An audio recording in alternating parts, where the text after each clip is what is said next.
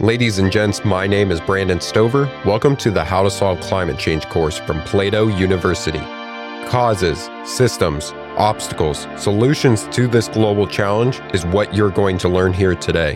When you're ready to learn more skills, join us for free at plato.university. Let's get started with today's lesson.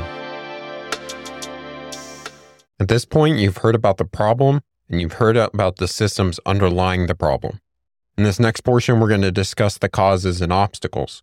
But before we get to that, I want to introduce you to a tool that will help you through systems thinking and understand the relationship between these causes and obstacles to this system. And this tool is going to be the iceberg model.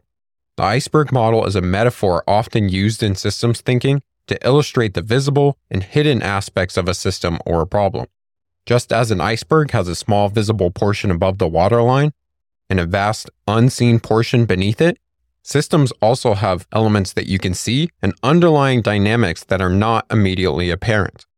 So if you can visualize an iceberg in your mind, there's the ice that's poking above the water, and then there's a few layers underneath that that are not visible. The tip of the iceberg represents the visible elements of a system or problem.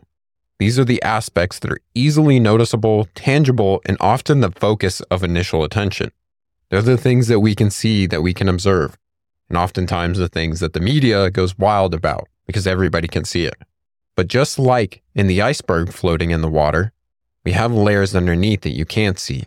Under the surface lie one, the patterns of behavior over time that have led to this problem, two, the systematic structures which cause patterns to occur, and three, mental models such as psychological or biological factors mindsets, worldviews, belief systems, and values that lead us to create the systems that contribute to the problem in question.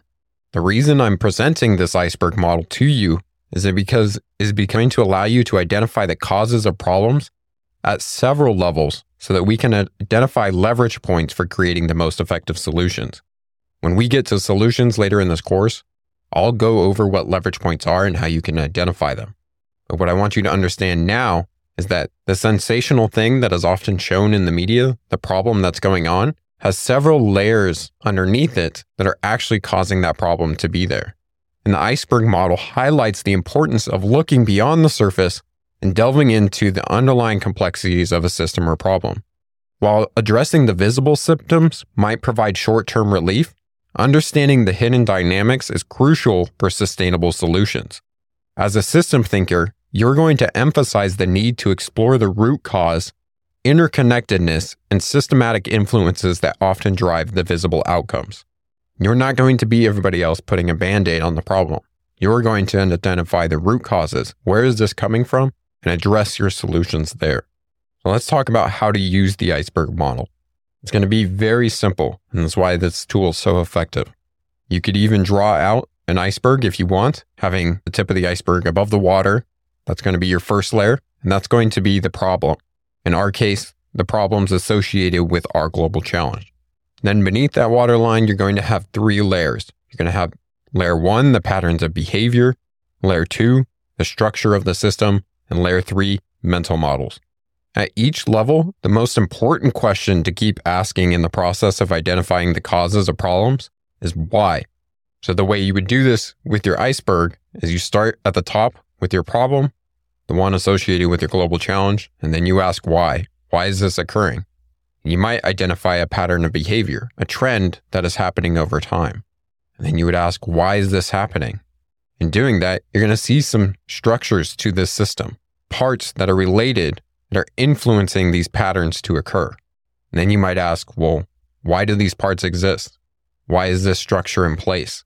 At which point you're going to get your, to your fourth layer, that those mental models, the values, assumptions, and belief systems that are shaping this system, the reason that we put this system in place, or the reason that this system exists in nature. So let me give you an example of how you might use this iceberg model to illustrate these steps. Let's say you want to address the problem of the rising rates of type 2 diabetes among children. You might first ask, why has the rate of this condition increased among children? And this why question will lead you to research revealing why this increased rate of type 2 diabetes in children has occurred. Much of this is going to be dietary factors, which is going to lead you to ask more why questions, such as questions like why are foods that lead to this condition so widely available? Why are these foods more widely available among groups leading to higher rates of type 2 diabetes among people living in poverty? Why are these foods so inexpensive? Why are so many of these foods served in schools? Why aren't children and their parents taught about the harmful impacts of certain foods? Why do we crave many unhealthy foods? Each one of these why questions is going to allow you to dig deeper. It's going to bring you to doing more research, identifying different parts and different systems, different structures underlying this problem. The structures that you start to encounter are going to be economic, production, legal, political, healthcare, educational, agriculture, advertising, family systems, so on and so forth. Each one of these are interwoven into this problem. Of course, you could even ask why questions of each one of those system parts and their interconnectedness to uncover subsystems within those, really getting into the nitty gritty structure underlying this problem. For example, when you start asking why fast food and junk food are so inexpensive, it may lead you to research revealing that the water used to irrigate feed crops and livestock, the pasture land, and the fossil fuels used at every level of production are all subsidized with taxpayer dollars.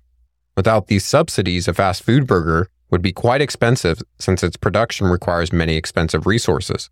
The more questions that you're asking, particularly why, such as why do we allow unhealthy foods to be advertised to children, or why do we allow corporations to make donations to legislators, the deeper you will go in this iceberg, the more that you'll uncover, and the more areas that you may be able to use as leverage points in the system. As you begin uncovering each one of these, you may want to start putting them into systems diagram, outlining the elements and systems that you're identifying, and drawing lines and ways that these are interconnected, identifying feedback loops, so on and so forth that I went over in the systems thinking lesson. Now, we frequently have a hard time seeing current systems in our society as anything other than normal. It's just the way it is, the way you've lived, the way these systems have been going, the way we believe things should be. And this is the point when you start asking why. Why do we believe these things? What are the mindsets underlying these system structures? In our example, it's certainly possible that we could live in a culture in which unhealthy, processed, and junk foods weren't subsidized by tax dollars. But there's some underlying assumptions for why it's set up the way it is right now. To uncover the mental models, psychological factors, worldviews, beliefs, and values that led us to these systems, we need to ask more questions. In our example, these questions might look like why do we value free speech for a corporation so that they can advertise unhealthy, unsustainable food and offer campaign money to influence legislators over the health of children? What you might uncover is that freedom is one of the highest values in the US. Another why question could be why do we eat foods that we know are unhealthy? What you might uncover is there's a biological craving for high calorie foods and salt, short term desires eclipsing the long term thinking. You might also ask, why have we allowed our tax dollars to subsidize unhealthy, processed, and fast food? What you might uncover is we aren't aware of the subsidies. We don't understand the systems that give rise to them. Our education system doesn't include information on our food system. Food conglomerates are profit driven and not public health driven. And honestly, we just don't want to question low cost foods. It doesn't cost much to feed us, so we're going to take it. These are the mental models and psychological, biological worldviews, beliefs, and values that are underlying this problem. Again, all areas that we may be able to address. In the previous portion of this course, we began looking at the different major systems associated with the global challenge. These were the obvious ones. I urge you to keep researching less obvious ones. You'll see that much of the foundations of our lives are interconnected. When I presented to you the systems underlying the type 2 diabetes and children problem, you've seen that there's so many systems, so many ways. If you want to actually solve these challenges, you need to understand what happens when you pull on one string. What does it do to the rest of the systems? What is it doing to the rest of the parts of our lives? In the next portion of this course, we will look at the root causes associated with our global challenge. These causes may fit in several layers of your iceberg model. Again, I urge you to keep looking for the unseen causes. The ones we present will just get you started. But today, take some time, start asking yourself, why is this problem occurring? Why are these systems in place? And as we go through the rest of the course, even to the point when we get to solutions, I want you to be asking why. Why are we implementing this solution? Why is this the best solution? Why would this not work? The more you're able to do this, the better ability you will have to actually solving this challenge. Thank you for taking the How to Solve Climate Change course. If you want to learn the skills to solve this global challenge, join us for free at plato.university for exclusive content, extra resources, and actionable exercises with every lesson. This course was produced by Plato University, where students turn passions into purpose and learn skills to change the world. Learn more at plato.university.